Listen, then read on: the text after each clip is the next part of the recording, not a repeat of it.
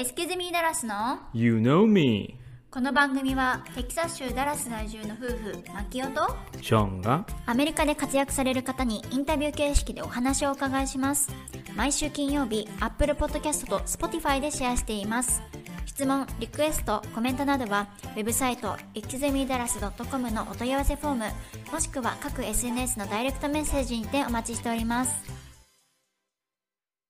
今日の湯飲みゲストはオクラホマ州で特別支援教育の先生をしている花先生です。アメリカの特別支援教育とはどんなものなのか？それからアメリカと日本の教育の違いなどを聞いていきます。ぜひ最後まで聞いてください。本日の茶柱。我々ついに台湾に戻ってきましたね。来ましたね。どうですか？戻ってきて。疲れた。疲れた以外に何か感想お願いします。サービスが良すぎて驚きましたね。例えば？例えば電話のするときにあの少々お待ちください。で普通アメリカだったら23時間でもおかしくなくて2分で「あ大変申し訳ございません。お待たせしまいました」と言われて「いや全然待ってないよ」っていうのが驚きましたね。うん、私はアメリカから帰ってきてあの暑いだろうと思って結構半袖短パンで過ごしてしまっていたんですけど周りを見渡すと台湾人ってまだ結構暑くてもみんなダウンコート着てるんだよねサンダルとか履いてないしなんか感覚が違くって知り合いに「なんで夏の格好なの?」みたいな感じで言われて「いや暑いじゃん汗かくじゃん」と思うんだけどまあみんなにとってみてはまだそんなに暑くなくてまだダウンコートの季節でしょみたいな感じで。やっぱりダラスここの間寒かったね。寒波もあったし。というかやっぱりあっちは車移動だからなんあか AC ずっとつけうん、っぱなしコートとかさほぼ着ないじゃん。でもそもそもダラスなんてコートとかブーツとかみんな持ってないしさ。っていうのでなんかその温度感覚が違くってなんか一人浮いた格好になってたっていう感じかな。本日の湯飲み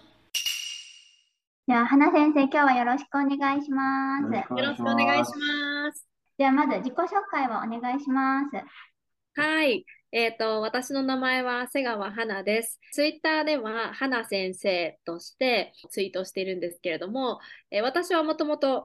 群馬県高崎市出身で、えー群馬県の高校を卒業しています。で、その後にワシントン州のシアトルのコミュニティカレッジに行って、で、その後にオクラホマ州へ引っ越してきました。高校からもう直接アメリカの大学に進んだってことですよねそうですね、高校を卒業してから来たので、えっと、はい大学からこっちですね。え、その時って英語って普通の高校の英語力ではなかなか入れないと思うんですけど、どうやって入ったんですか？そうですね、えっと、私があの大学に入った時は、本当にあの平均的な日本人留学生の語学力程度だったので、えっと、ワシントン州のコミュニティカレッジで ESL のクラスがある、えっと、大学から始めました。なるほど。じゃあ、第二言語が英語である生徒たちと一緒に最初は学んで、そこから大学に入ったってことですね。そうです。一番最初は、えっと、語学学校だけぐらいの気分でアメリカに来て、で、そこから、うんせっかくだからコミュニティカレッジ卒業しようって言って、そコミュニティカレッジにいて、で、そこからまた編入までして、OPT して、それでずっとここにいるっていう感じですね。そうなんだ。じゃあ、あと1年、あと1年みたいなのがずーっと続いて、どんどん長くなっちゃったみたいなパターンですね。そうですね。では、今回の本題の花先生のお仕事についてちょっとお伺いしていきたいんですけれども、花先生はあの特別支援学校教師ということで、なかなか聞かないお仕事だなと思うんですが、どのようなご職業なんでしょうか？はい。私は今、オクラホマシティ近郊の小学校で、軽度中度の特別支援教育のクラスを受け持っているんですけれども、主に子どもたちは、まあ、軽度中度の障害なので、学習障害とか自閉症とか、あとは ADHD、これはあの今日本でも結構聞くワードだと思うんですけど、そういう障害とか病気を持った子どもたちを、えーと見ています。それぞれに合った勉強の仕方で学べるようになるお手伝いっていうことなので、その子どもたちの学力がグレードレベルになるように、ギャップが閉じるように、えっと、それを目標としています。なので、えっと、私の1日のスケジュールを見ると、本当に算数を教えたり、えっと、リーディングを教えたり、あとはまあソーシャルストーリーの時間って言って気持ちのお話とか日本では道徳に当たるのかもしれないですけどやっぱりあの病気とか障害によってお友達の気持ちを考えたりとか自分の気持ちをこうにあのコントロールするのが難しい子がいるのでそういった子に向けてソーシャルストーリーのクラスもしています。クラスメートは何人ぐらいいらっしゃるんですか？クラスにはえっと、今、全部で40人は見てるんですけど、でもそれが全員いいっぺんに私のところに来るっていうことはなくて、えっと、まあ、大体5、6人ずつ、こう、2、30分ずつ、えー、入れ替わりに来るっていう感じですね。えー、私が見てる子どもたちのホームルームは通常学級内にあります。それってあの普通の小学校の中にある1クラスが特別支援学級って感じなんですか？そうですね、えっと、アメリカは基本的にインクルーシブ教育といって、うん、えっと、障害とか病気があっても近所の校区の学校に行くっていうのが基本なので私が教えてる子どもたちは軽度中度で、えっと普段は通常学級にいる子ですけれどもでもこうもう少し障害とか病気の重い例えば知的障害とかあとは体に、えっと、障害がある子どもたちもえー、地域の校区の学校に行けるっていうのがアメリカのインクルーシブ教育の基本になっています。リソースルームとかっていうふうにも言うんですけど、その私が教えてる特別支援教育の中にもこうに中道軽度とか、あとは中道とか重度っていうふうに分かれているので、この一番上の層はどこの学校にも基本的にはあると思います。多分この層って日本では忘れられているというか、まだ認められてないゾーンの子たちだと思うんですよね。やっぱりあのもうすでに体に障害があったりとか病気を持ったりしている子っていうのは特別支援学校なりに日本では行ってると思うんですけど、この一番上のアメリカでいうリソースルームに来る子たちっていうのは目に見えない障害を持っている子たちなので、日本ではまだこうサポートがされてないんじゃないのかなって。思います。30分とか60分とか、この1日のうちに何コマかだけ特別支援教育の先生に勉強を受ける環境っていうのは多分日本ではあまり整ってないと思うんですよね、まだ。じゃあ、花先生がお仕事になりたいと思ったきっかけは何でしょうか？そうですね。私が特別支援教育の先生になりたいって思ったきっかけは、えー、もともと大学生の時とかは、なんかこう記者とかになりたかったんですよね。ジャーナリストになりたくて、こう文字を書く仕事とかがしたかったんですよ。何かを伝える仕事がしたくて。でも、それになり方もよくわからないし、あんまり目的っていうのがなくて、そんな時にたまたま日本に一時帰国してた時に、大学時代に、地元群馬で小学生のサマーキャンプのお手伝いをしたんですね。でその時に、あの、小学校の子供たちが2泊3日でえー、キャンプに来てたんですけど、いつもスタッフとか先生にこう早くして早くしてって言われてる子とか、絶対いつも何か忘れてくる子とか、なんかそういう子を見て、で、それに対して先生とかもその対応の仕方をわからないし、で、その子供もね、みんなに早く早くとか言われて、その周りの子供たちもなんかこの子できない子だみたいな感じのキャラに仕立て上げられちゃっていて、なんかそれを見て、なんかどうにかならないのかなって思ったんですよね。何かその子をうまく助ける術があるだろうし、クラスの子供たちにもそういうキャラクターに仕立て上げてはいけないから、なんか何かできないかなっていうふうに思ったんですよね。で、それでアメリカの特別支援教育の勉強をしたいなと思ってアメリカに行ったのがきっかけですね。もともとはあの特別支援教育の勉強をして日本に帰ろうっていうふうに思っていたんですけど、まあやっぱりその教員免許がアメリカと日本の間で切り替えが難しいっていうのもあって、で、今まだオクラホマで日々修行をしているっていう感じですかね。な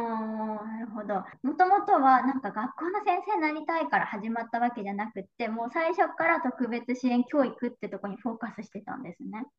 そうですね。今も私こう通常学級とか毎日見てて通常学級は絶対に私には教えられないなって思うんですよね。えー、なんで？なんかこうなんかこう20人毎日一日中一緒じゃないですか通常学級の先生って。はははうん、なんかそれは私には向いてないなって思ったんですよね。その40人の子どもたちが入れ替わり立ち替わり30分ずつ60分ずつ来るっていうのが私にとってこうファストペースなところで働けるのが、えー、合ってるのかなと思いました。なるほど。なんか毎日違う刺激みたいな。そうですね。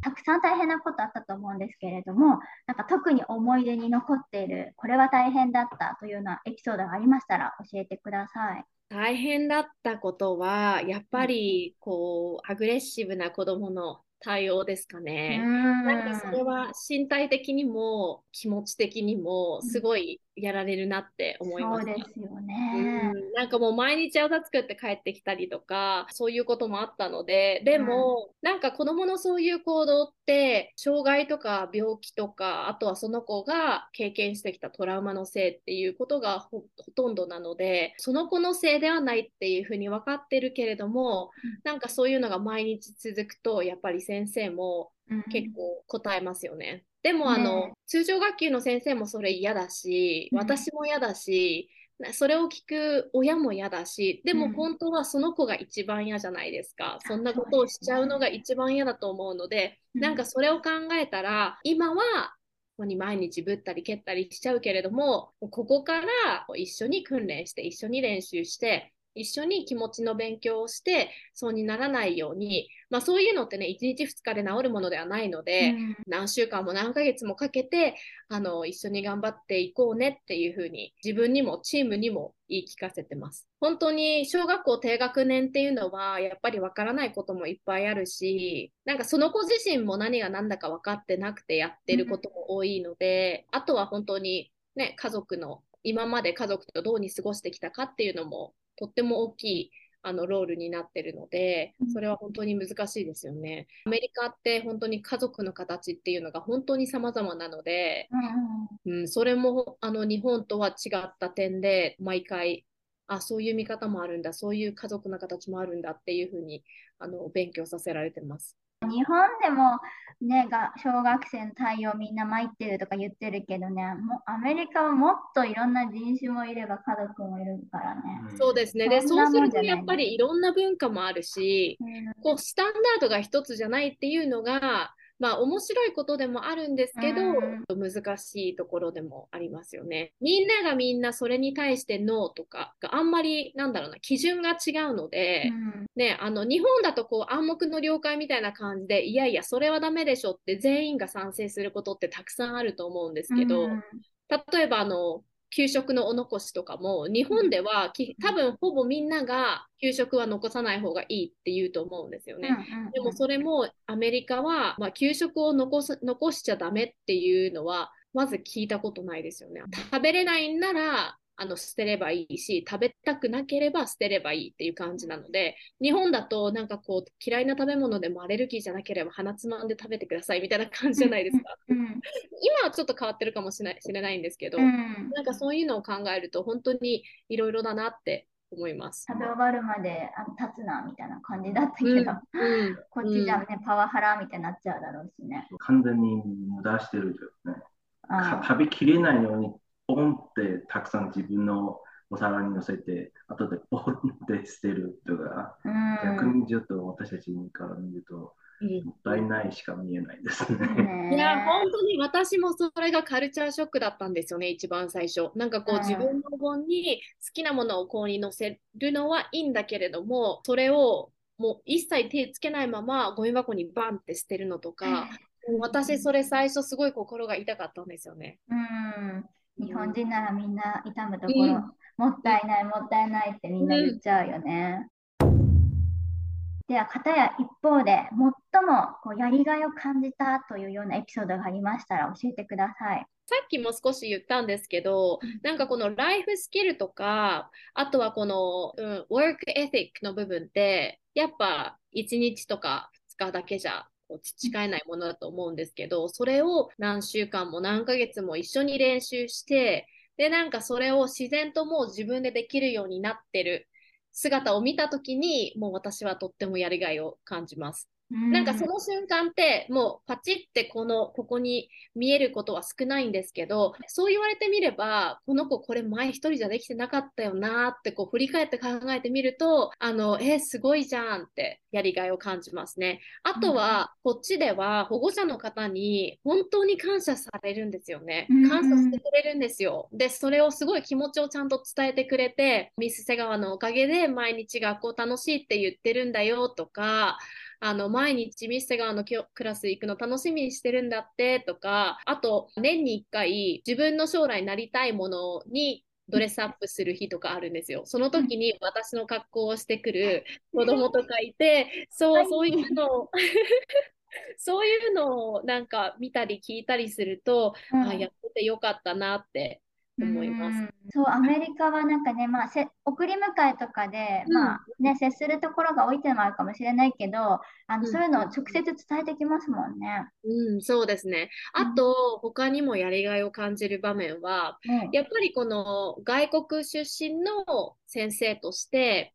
こう外国生まれの子どもたちとかあとは何かユニークなバックグラウンドを持っている子どもたちのこうロールモデルになれるのは嬉しいなと思います。うん、私自身も英語を第二カ国語として勉強してきたし私は今オクラホマのすごい小さい町にいるんですけど、うん、なんかこう私と接することでこう日本とかあと海外の外国のお話がこうテレビの中の話だけじゃなくてこう実際にこういう人もいるんだよっていうのが伝わっていたらいいなって思います。そういえばあの昨年でしたっけ？ティーチャー・オブ・ザ・イヤーを受賞されてましたもんね。そうです。えー、あれはその何？地区エリアでの一番優秀な先生という感じでしたっけ？私が選ばれたのは、校区で選ばれて、その次に学区単位でやるんですよ。その学区の中には、13校ぐらいあって、そこでファイナリストまで残ったんですけど、うん。と、 Teacher of the Year を取ることはできなかったんですけど、でもあの、 Teacher of the Year っていうシステムは、その学校代表が校区代表になって、校区代表が state、州の代表を選んで、で、州の代表が全員ワシントン DC に集まって会議をするみたいな結構大い大きいイベントなんですよね、あの先生会の中では。そうなので、でもそのシステムってすごいいいなと思って、なんか励みになりますよね。いや、本当そうですよね。うん、先生たちがなんかこう外部から評価されるっていう場所もない、日本もないでしょうし、うんうん、なんかそういうのがあると、よし、頑張ろうっていう気にね、直接的になりますよね。よね、別に何かをもらうためにやってるっていうわけではないけど、うん、やっぱこうそうやって認めてもらったり、声をかけてもらえるっていうのは、とても先生にとっては励みになりますよね。うん、ちなみに、オクラホマ州のティーチャー・オブ・ザ・イヤーになると、車が1台もらえるんですよ。特典そう。車が1台そう、プレゼントなんですよね。なんかスポンサーで多分ディーラーシップがついてて、で、そこのディーラーシップからどれでも好きな車1台もらえるらしいんですよ。花先生、あと一歩だったってこと？そう。惜しい。いや、でも、私はツイッターでその情報見ましたけれども、うん、もう日本人がまさかこのね外国であるアメリカで英語を母語としないという方がその、うん、先生会の1位になるっていうのがねもうすごく快挙だと思うしもう我々も日本人からしてもねすごく誇りだなって思う。な嬉しいですよね本当に。ね、ありがとうございます。うん、なんかそうやっていた、あの、本当にツイッターでも、たくさんの方からそうやってサポートをしていただいて、今この街では本当に日本人一人ぼっちで、うん、あの、寂しいなって思うこともあるけど、今はそうやってソーシャルメディアとか、まあ、主にツイッターで、アメリカにいる日本人の方、他にも頑張ってる日本人の方とつながれたりとか、うん、なんかすごい切磋琢磨できていいなって思うし、あとはその日本にいて、私のアメリカのこのリアルな学校の情報をあの読んでいただいている人とかもいるので、アメリカで働いている先生として、もう少しでも何か情報をシェアできたらなって思う思います。アメリカって去年か2年前にいろんな本が禁止になってることありますね。それについてどう思いますか？いやそれは結構あのトリッキーなトピックではあると思うんですけど、実際私の学校でも禁止とまでは言われてないけど、もう問題になりたくないから弾いておこうっていう本が実際にいっぱいあって、電気本が特にで、うん、私の学校ではオバマさんの電気は置いてないんですよ。それっていうのはが学校とかその州によっても変わるってことですよね。州とかエリアの政治的な立ち位置で全然変わってくると思うんですよね。うん、他の大統領の電気はあるんですよ。うん、でも、オバマさんだけスキップされてるんですよ。そうなっちゃうんですよね、アメリカってね。そう、でも本当に電気っていうと、ウォルト・ディズニーとか、ライト兄弟とか、なんかそういうのはあるんですよね。うんうん、当たり障りのない人はいっぱいあるけど、政治が絡むと？これもさっきも言ったように、禁止になってるんじゃなくて、そういう問題になりたくないから弾いてるっていうのがほぼなんですけど、他にもダライ・ラマとかも弾かれてますね。うん、ああと、ダイアナ妃もおっかないんですよね。関係あるのか？小学校の図書館のちょっとトリキーなところって子どもたちがこのパーツパーツだけを読んでそれをお家でベラベラ喋って理解してないし全部の情報を比べられるわけじゃないじゃないですか子どもたちって。はいだからそれはちょっと難しいんだなと思いました。多分高校生とかになると自分でこの情報をここにいろいろ選べるとか比べるっていうことができるので、うん、もう少しいろんな意見が湧き立ちそうな本も置くのかもしれないですけど、うん、でも基本的には政治的なとか宗教的なものは結構置かれてない。やっぱそれって一番大切なんじゃないのかなと思うんですけど、うん、難しいです、まあ、そこでもね、働いている教師の方々じゃ何もできないとこですもんね。そうですよね。うん、あとはあの、オクラホマなんか特に LGBTQ に対しのコミュニティに対してはあんまり優しくないので、うん、そういうのを促すとかそういうのを良しとする本は基本的には全部ないね。オクラホマは今、ジェンダーでトイレを使うんじゃなくて、その性別、セックスでトイレを使うっていう考えなので、うん、男の子で女の子のトイレを使いたいとか、女の子で男の子のトイレを使いたいっていう子も、うん、生まれ持った性別のトイレを使ってくださいっていう風になってますね。で、あと、この間、あの、知事がパスしたのは、えっと、スポーツでもそうですね。ちょっと話題になりましたよね。男の、うんと、トランスジェンダーが女の人としてコンピートして勝ったみたいなの。を、うん。うオクラホマの州知事は、まあ、そういうことがないようにするために男性として生まれた人は男性競技に女性として生まれた人は女性競技に出るっていうこうしてましたね。本当これはね、アメリカの面白いところで州によって全く真逆な意見だったりしますからね。オクラホマはオバマさんダメ。だけど、あの違う州に行けばオバマさんは OK で逆にあちらはダメっていうね、州もあるわけでしょうし、日本の教育とアメリカの教育、まあ、違うところはね、たくさんあると思うし、今お話にもあったんですけれども、花先生が思う決定的な違いは何でしょうか？はい、えーと、これはちょっと特別支援教育の面からでもあるんですけど、うん、やっぱりインクルーシブ教育と合理的配慮をしてるかしてないかっていうところが本当に大きいえー、違いだなと思います。インクルーシブ教育っていうのは病気とか障害があってもなくても同じ学校内で同じ学校で勉強できるっていうのがインクルーシブ教育ででもやっぱりそれを達成するためには合理的配慮って本当に必要なんですよね。合理的配慮なしではインクルーシブ教育っていうのはできないと思っていてでも合理的配慮をするにはやっぱりこのみんな同じものを平等に与えられて使うっていうのじゃ、えーと、合理的配慮に対する考えってやっぱり変わっていかないと思うのでそれがすごい大きい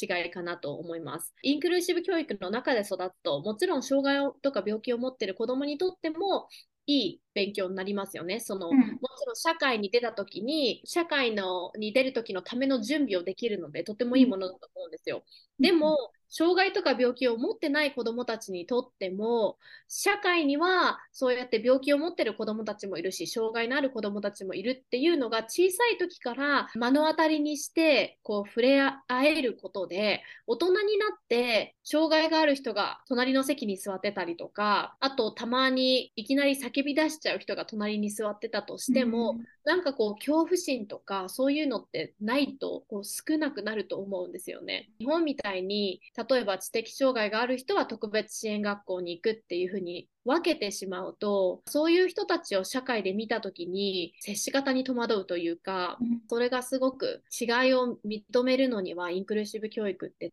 すごく大切だなと思います。なんか本当にね、小学生の子どもたちも、もちろんね、知的な障害があって、えっ、と、いきなり音を立てたりとか、叫び出したりとかする子どもっているんですけど、そういうことが起きてても、本当に他の子どもたちって知らん顔して自分のことをやってるんですよね。でもちろん本当に自分は自分その子はその子っていう考えもあるので全然こう壁がないというかそれはとってもいいなって思います見てて。その子たちに対してなんか声かけもできる。何かあの助けを必要としてそうだったら何かを持ってあげたりとか一緒にやってあげたりとかっていう手の差し伸べ方の勉強もできるのでそれはとってもいいなと思います。そうですよね。本当に社会に出た時にそのままなんというかスライド式で活かせるっていう感じがね、うん、イメージできるから、うん、それは本当に一緒の方がいいなと思うんですけど、日本じゃそれはなかなかインクルーシブ教育になりそうにないんですかね？そうですね。みんな同じことをみんなでやろう。うん、ずるいっていうふうなことをよく聞きますけど、うん、でなんかそういうのが邪魔して、なかなかインクルーシブ教育とか合理的配慮を取り入れるっていうのは難しいのかもしれないですよね。でもなんか実は合理的配慮って本当にお金がかかるものとかばかりではなくて、例えば算数のプリントに20問問題があったら、その子は15問でいいよとか、うん、あとは他の子は15分で仕上げるけど、その子は20分使っていいよとか、うん、そうやってクラスの担任の先生が少しの配慮でできることを含まれてるんですよね。うん、例えばコストがかかってくる合理的配慮とかだと、うん、その普通の椅子の代わりに、えー、ヨガボールみたいな椅子に座らせてもらえたりとか、まあ、そういうのだとコストがかかってくるのであとはすごいこう目でわかる合理的配慮なのでもしかしたら目立っちゃったりとかすることもあるかもしれないので、難しいかもしれないですけどみんなは20問だけどあなたは15問だけっていうのとかも別に他の子供はそれを知る必要ないじゃないですか。はい先生がここにパッパッパってこう、5問ここにクロスアウトして渡して知らんふりしてればいいだけだから、なんかそう考えると合理的配慮っていうのは別にそんなに何回もトレーニングを重ねてやっと先生がこうにできるようになるっていうものではなくて本当に日頃のね、小さい部分っていうのもあるのでなんかこれはどこかで先生が活用できたらいいんじゃないのかなって思います。そうですよね。確かにおっしゃっているようにちょっとの気遣いであのその子が助かる道っていうのもね、うん、すごく増えそうですよね。いやそうなんですよ本当に、うん、決して甘やかせてるとかずるいとかそういうのではなくて、うん、その合理的配慮っていうのは配慮されるからこそその子が学校で成功できるっていうものなのでもう少し合理的配慮は頑張ってほしいなって思います日本で。あの花先生はねツイッターもすごい活発にあの活動されていてフォロワー数もすごい多いですよね。そうですね、最近おかげさまで本当にここ1、2年であの、まあ、フォニックスの配信をし始めたっていうこともあってあのたくさんの人に見てもらってます。今おっしゃってたフォニックス何でしょうかそれは。フォニックスは英語を音から勉強するものなんですけど、日本であの私たちの世代が習ったような、例えば、キャット、キャット、猫、キャット、猫、キャット、猫っていう風に、キャット3文字をキャットとして読むんじゃなくて、キャットを3つの音に分解して、クアットからこうブレンドして、キャット、キャット、キャットっていう風に音をつなげて読んでいくっていうのがフォニックスなんですけど、これは今、今というか結構昔から、えー、北米ではこのリーディングの基礎になる部分なので、キンダーから小学校3年生ぐらいまでが基本的にフォニックスを勉強している、して、あのリーディングを勉強していくんですけど、日本では公立学校でも一応なんか指導要領に含まれてはいるらしいんですけれども、やっぱり音っていう部分なので、うん、教えてる先生が正確に音を出せなければ、うん、それはちょっと意味がないので、っていう部分もあって、多分そのフォニックスの英語教育っていうのは今日本では手こずってるんじゃないのかなって。うん、なんか教えられる人が多分あんまりいないんですよね、日本では。フォニックスって単語だけはよく聞くけど、なんかそれがどういうふうに教えるものなのかって言われると全く知らなかったので、そういうのがね、花先生のツイッターフォローすると、あの時々動画とかで解説されてね、いらっしゃるということですよね。そうです。なので、ちょっとあの英語興味がある方は、ぜひ花先生フォローしてあの見ていただきたいなと思います。では最後になりますけれども、なんか伝えたいことなどがありましたらどうぞ。まあやっぱり日本の特別支援教育を私は本当に、えー、どうにかして変えたいなってあの常日頃から思っていて、でもただ実際にどういうステップを踏んでどうしたら変えられるのかっていうところまではまだあのたどり着いてないんですけど、でもなんかこうアメリカで特別支援教育のサービスを受けて成功した子どもを何人も見てきてるので、うん、なんかそれを考えると日本で特別支援教育の最適なサービスも受けられずに伸び悩んでいる子たちあとはその進路が狭まってしまってる子どもたちを考えると本当に心が痛いんですよね。日本でもインクルーシブ教育を取り入れて合理的配慮を取り入れてっていう流れになってきてほしいなと思ってもしも私が日本に一時帰国とかするタイミングとかで学校とかその地域とかどんな団体でも全然いいんですけど何かもしも私にできることがあったらぜひ Twitter とかにでもご連絡いただけたらなと思います。概要欄に花先生の Twitter リンク置いておきますのでフォローしてご連絡していただければと思います。花先生今日はどうもありがとうございました。ありがとうございました当番組へのゲスト出演希望募集中です。次戦多戦問いません。概要欄のリンクからご応募お待ちしております。イキズミダラスは YouTube、ブログ、各 SNS を運営しておりますのでぜひこちらもチェックお願いします。それではまた次のエピソードをお楽しみに。